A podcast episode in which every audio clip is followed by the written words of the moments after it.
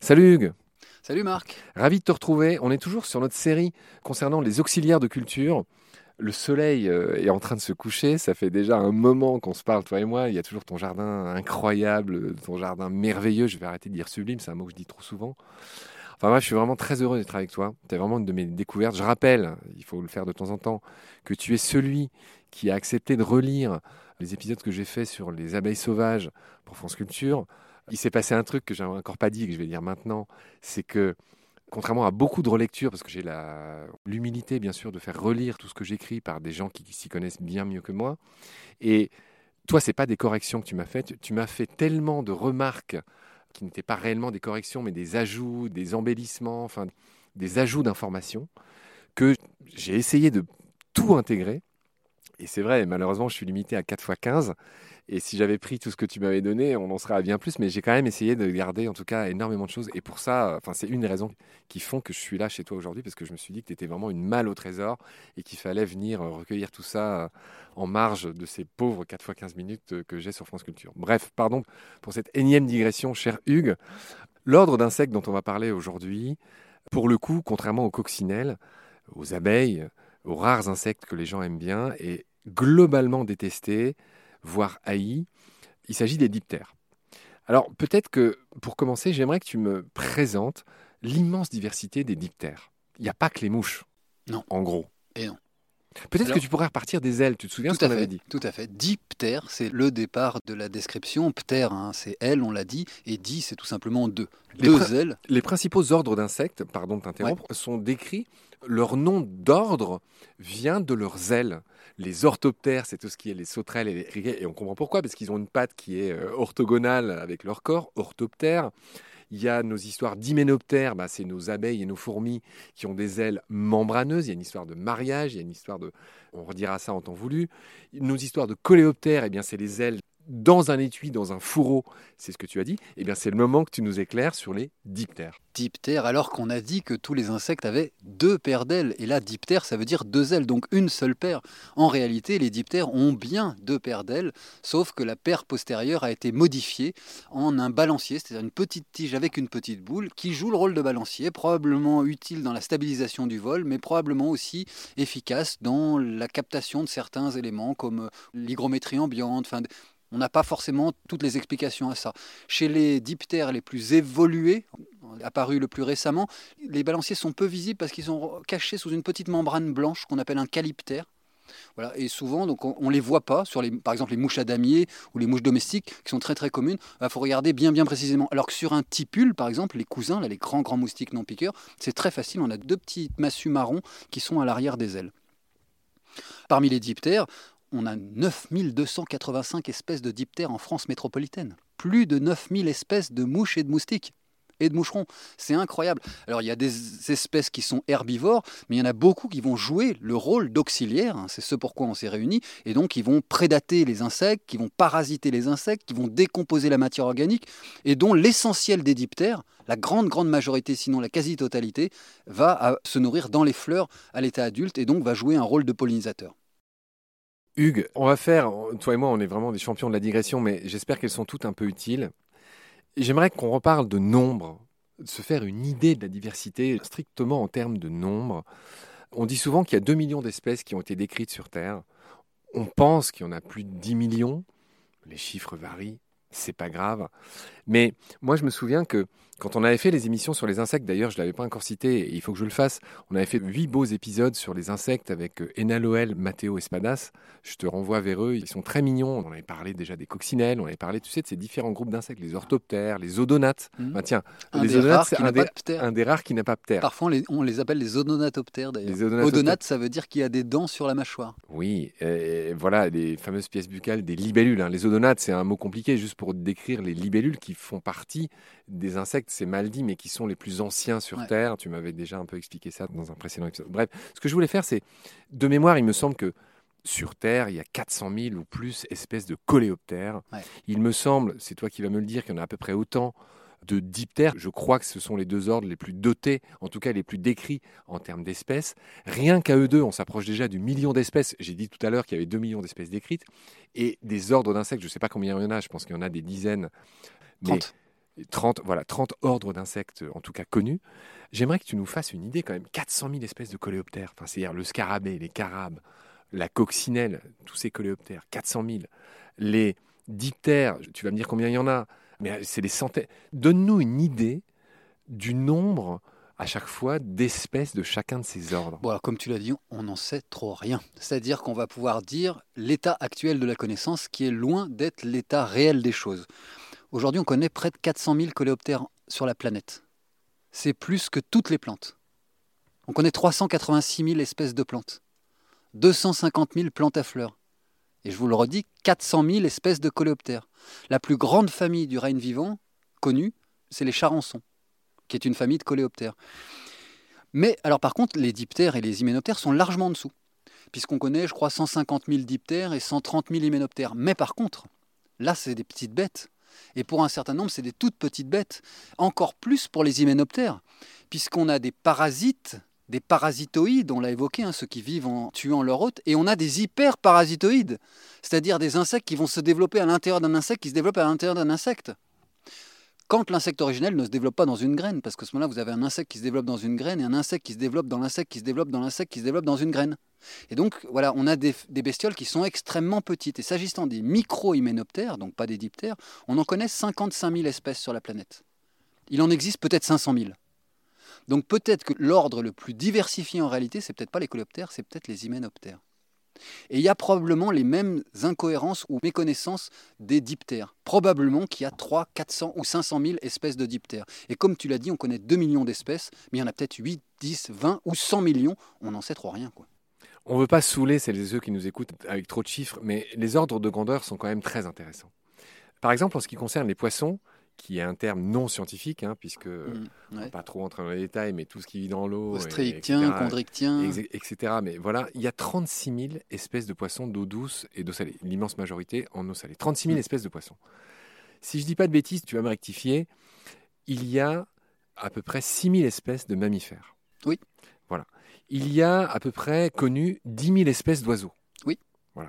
Il y a, après, je ne sais pas, pour les reptiles ou pour les 6 000 amphibiens. 6 000, 6 000 amphibiens, 6 000 reptiles. Donc on voit tout de suite que ce qu'on va appeler les vertébrés sont tellement moins nombreux en termes d'espèces. Hein, et certainement aussi en termes de nombre de populations, parce qu'il n'y a pas que les espèces, il n'y a pas la variabilité des espèces, mais il y a aussi On voit bien que les insectes, j'aimerais bien qu'on donne une idée de la biomasse, mais rien que la biomasse des insectes, c'est-à-dire la totalité de la masse des insectes, je pense ne pas dire de bêtises en disant que c'est 80% des animaux.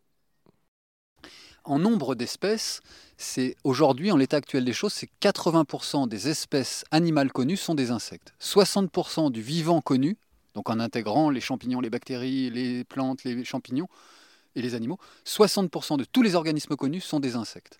Mais comme tu l'as dit, on n'en connaît que un million d'espèces d'insectes, un petit peu plus, et il y en a peut-être 2, 10 ou 20 millions, on n'en sait trop rien.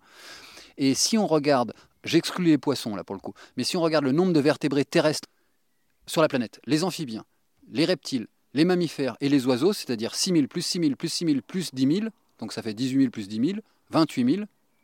En France, il y a 40 000 espèces d'insectes. Voilà. Voilà, c'est typiquement le genre de chiffre que je voulais donner. Et on va s'arrêter là parce que sinon c'est sans fin. Mais c'était juste pour qu'on prenne conscience de l'immense diversité des insectes.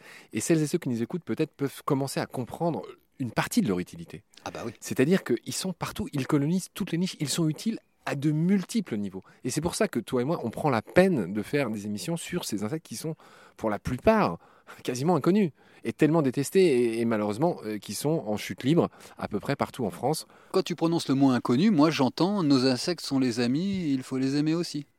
Oui, et vas-y, prolonge cette remarque. tu te rappelles pas la chanson des inconnus Bien sûr. voilà, je vais pas te la chanter. ah si, j'aimerais bien. Les insectes sont nos amis, il faut les aimer aussi. Surtout Moucha, mais Morbac. joli, ah, mais tu connais la suite. Bah, je connaissais juste ça. Très bien. Hugues, on va en revenir à nos diptères. Tu en étais à la variété. Alors, dans les diptères, c'est peut-être le moment que tu nous redises. Est-ce qu'il y a. Alors, tu m'as dit tout à l'heure en rigolant que dans les diptères, bah, il y a toutes les mouches, il y a toutes les moustiques. Il y a quoi d'autre? Alors, voilà. D'abord, on distingue grosso modo deux grands groupes de diptères. Excusez-moi pour les mots, mais je vais les définir, les nématocères et les brachycères. Voilà. Cère, ça veut dire corne. En l'occurrence, pour les insectes, ce ne sont pas des cornes, ce sont des antennes. Et donc les nématocères, némato c'est en forme de tube, donc on va avoir des antennes tubulaires. Ça, c'est les moustiques et les tipules. Et les mouches, moucherons, qui sont aussi Les tipules, pardon, chaque gros mot, j'essaie de. Tipules, donner. c'est les cousins. Voilà, c'est les gros moustiques qui se Voilà. baladent dans l'herbe, là, qui Ouais. sont immenses et que les gens écrasent bêtement alors qu'ils ne piquent pas. Ah non, il pique pas, et même euh, Tipula maxima, là, c'est le plus grand des tipules qu'on ait en Europe, il fait la taille de ma main. L'envergure, l'envergure des pattes fait la taille de ma main. Donc c'est assez énorme, mais non, non, ça peut pas piquer. Sa larve s'appelle un ver gris, elle vit dans le sol. Ça fait partie des animaux qui mangent les racines, mais qui sont contrôlés par tout un tas de prédateurs, quand, encore une fois, quand la diversité est riche. On a ce groupe-là avec des antennes tubulaires, donc les nématocères, et on a un, autre groupe qui s'appelle les brachycères. Brachy, ça veut dire court. Donc les antennes très très courtes, et effectivement, chez les mouches modernes, les mouches les plus évoluées, les antennes sont des petits boudins avec un poil sensitif qu'on appelle un arista. C'est tout à fait particulier, mais vous n'aurez jamais sur une mouche les grandes antennes des abeilles et des guêpes. C'est d'ailleurs le moyen le plus simple de distinguer des cirfes qui sont mimétiques des guêpes et des abeilles, comme tu le disais, des hyménoptères que sont les guêpes et les abeilles.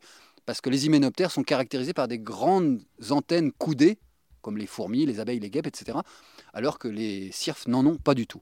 Donc on a, premièrement, les moustiques, les moustiques, euh, dont il existe quelques dizaines d'espèces en France, une quinzaine de moustiques piqueurs et 3-4 espèces qui posent des problèmes, avec une qu'on vient d'apporter et une qui est sur le point de rentrer, l'Aedes égyptien, qui va poser plus de problèmes parce que c'est le porteur des maladies euh, tropicales type chikungunya, zinnia et dengue, c'est le vrai porteur.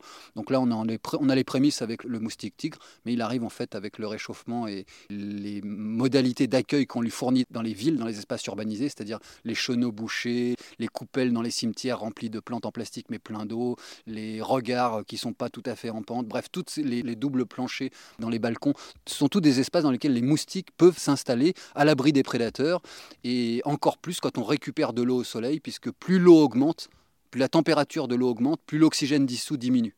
Et donc au bout d'un moment, tous les animaux qui vivent dans l'eau sont obligés de soit de partir, soit de mourir, sauf les moustiques qui ont la particularité d'avoir au bout de l'abdomen un petit schnorkel qui leur permet de respirer l'air atmosphérique même quand il n'y a plus d'air dans l'eau. Un petit tuba. Pour Un faire petit clair. tuba, ouais, tout à fait. voilà. Donc il y a les moustiques, les tipules, voilà, qui sont des insectes dont le développement a lieu soit dans l'eau pour les moustiques, soit dans la terre pour la majorité des tipules. Mais surtout, ce que vous connaissez le mieux et qu'en général par lequel les gens sont un peu rebutés, comme tu le disais, c'est les mouches vraies. Et les mouches, par contre, ont des toutes petites antennes, donc trois petits boudins avec un petit poil sensitif. Et là-dedans, on a les mouches à damier, les mouches à merde, les mouches bleues, les mouches à viande, les mouches domestiques. Il en existe tout un tas. D'ailleurs, quand on dit que les insectes sont en voie d'extinction, c'est vrai, évidemment, je ne vais pas contredire ça, mais il y a certaines malhonnêtetés intellectuelles qui euh, consistent à produire des articles en disant non, non, tous les insectes sont pas mal en point, il y en a quelques-uns qui augmentent. Alors c'est vrai, je confirme, il y a un certain nombre d'insectes qui augmentent en nombre et en abondance, enfin en abondance et en biomasse, c'est notamment les insectes liés à nos déchets. Donc les insectes liés aux cadavres, les insectes liés aux excréments, les insectes liés aux eaux usées, les insectes liés aux arbres morts, etc. Donc il y a un certain nombre d'insectes qui se partent pas trop mal et qui est plutôt lié à l'efficacité de l'action délétère qu'on a sur le milieu. Donc vous connaissez tout ça et, et il y a certaines mouches qui sont ubiquistes, c'est-à-dire qui sont cosmopolites, qui sont même, on les appelle anthropophiles, qui aiment les humains. Là où il y a des hommes, elles sont présentes. Alors c'est le cas d'autres animaux, hein, les souris, les rats, les blattes, mais là, en l'occurrence, puisqu'on revient aux diptères, les mouches domestiques. La mouche domestique, j'ai eu l'occasion de travailler dans des pays tropicaux pendant quelques mois par-ci par-là pour euh, participer à des inventaires, et sur certains pays très très loin de la France métropolitaine, j'ai pu voir des mouches domestiques qui n'ont rien à faire là originellement, mais qui sont maintenant tout à fait cosmopolites. On a d'autres mouches qui vont imiter des guêpes, hein, souvent des rayures jaunes et noires, donc tu l'as évoqué dans un précédent numéro, les couleurs aposématiques, qui préviennent d'un poison, d'un mauvais goût ou d'un venin. Très bien, Hugues, c'est bien compris. Mais que je sache, toutes les mouches ne ressemblent pas à ces mouches à merde, à ces mouches à damier, à toutes ces mouches que, pour le coup, euh, les gens connaissent bien. Eh ben non, il y en a beaucoup qu'on a tendance à prendre pour des guêpes parce qu'elles sont rayées jaune et noir, et tu l'as dit dans un des épisodes précédents, on parle de couleurs aposématiques, c'est-à-dire qui préviennent d'un mauvais goût, d'un poison ou d'un danger. Et là, en l'occurrence, c'est un mimétisme, c'est pas vraiment un aposématisme. Les guêpes sont aposématiques. Le jaune et noir vous prévient que c'est dangereux. Les coccinelles sont toxiques ou les gendarmes, on ne peut pas les manger. Eh bien, il y a un certain nombre d'espèces de mouches, comme par exemple les stratiomides, mais on va arriver rapidement aux cirques, qui sont jaunes et noirs et qui imitent des guêpes. Et donc, un certain nombre d'oiseaux ou de mammifères ou d'humains évitent de les toucher de peur de se faire piquer alors qu'ils sont évidemment incapables de piquer. Pour ce qui est des stratiomides, elles ont des larves qui vivent dans les mares et qui sont des recycleurs d'eau usée. Mais par exemple, dans les couleurs extravagantes, il y a l'étang. Alors ne serait-ce au moins par les yeux. Les plus beaux yeux de la création, je sais qu'on avait défini les plus beaux yeux de la télé, mais voilà les plus beaux yeux de la création animale, c'est probablement les yeux des temps. Donc je vous invite à aller fouiller ça, notamment celui qu'on appelle le chrysops pas le chrysope, hein, mais le chrysops, qui a des yeux mordorés avec des petites zébrures sur les yeux. C'est juste incroyable, magnifique, sauf qu'en juillet et août, bien, les femelles, pour euh, faire mûrir leurs œufs, maturer leurs œufs, elles ont besoin d'un peu de sang et elles se rabattent sur les vertébrés à sang chaud, dont les mammifères, dont nous. En plus, là, il n'y a pas de produit anesthésiant, donc ça fait plutôt mal quand ça pénètre. Bon, voilà, c'est pour brasser largement. Il y a des mouches prédatrices comme les ampides, comme les asiles, des mouches qui vont faire un peu comme les libellules, avoir des pattes poilues, des pattes avec des soies dures et elles vont agripper les insectes, les enfermer dans une petite cage et les perforer avec un petit rostre. Mais je voulais vous parler surtout de deux familles de mouches qui sont particulièrement intéressantes en termes de protection des cultures. Tout d'abord, une famille qui est très très peu connue qu'on appelle les taquinaires. Les taquinaires, ce sont des parasitoïdes. Donc vous vous rappelez, parasitoïde, c'est un parasite qui tue son hôte comme alien. Et ces mouches-là, qu'on reconnaît globalement et évidemment il y a des exceptions qui prouvent le contraire, a une tête relativement petite pour une mouche, a une tête même jaune ou blanche la plupart du temps, a des yeux relativement petits pour une mouche, mais surtout a des poils hérissés tout à fait caractéristiques au bout de l'abdomen. Et là, ce qu'on appelle les taquinaires, il y a la taquina grossa, il y a tout un tas d'espèces qui vont pondre, qui sont des parasitoïdes, qui vont pondre à l'intérieur des chenilles ou à l'intérieur des punaises. Les punaises qui ont cinq côtés, là, les punaises pentatomes, celles qui sentent mauvais quand on les embête un petit peu et qui sont des punaises herbivores qui peuvent faire des dégâts dans les cultures. Et encore une fois, je reviens à la toute première émission qu'on a faite ensemble, comment est-ce qu'on fait pour les attirer, puisque c'est super pour protéger les cultures? Eh bien, il faut des fleurs parce que c'est les fleurs qui les attirent. Et pour le coup, elles sont particulièrement friandes des ombellifères, les apiacées qu'on a évoquées, la carotte, le fenouil, etc. Évidemment, il y a des taquinaires qui ressemblent pas du tout à ça, qui ont une grosse tête, qui ont des gros yeux et qui n'ont pas de poils au bout de l'abdomen, mais faites-moi confiance, plantez, dispensez des ombellifères dans votre jardin et vous verrez des mouches ultra colorées arriver et vous aurez un peu moins de punaises et un peu moins de chenilles dans vos cultures. On voit qu'on est loin d'en avoir fini avec toi. Merci pour toutes tes lumières sur cet épisode. D'ici là, prends soin de toi. Salut. Salut Marc. Pendant notre combat, nous deux, tu avais l'œil du tigre, tu en voulais ce soir-là. Il faut que tu retrouves ça maintenant. Et la seule façon, c'est de recommencer au commencement. Tu vois ce que je veux dire?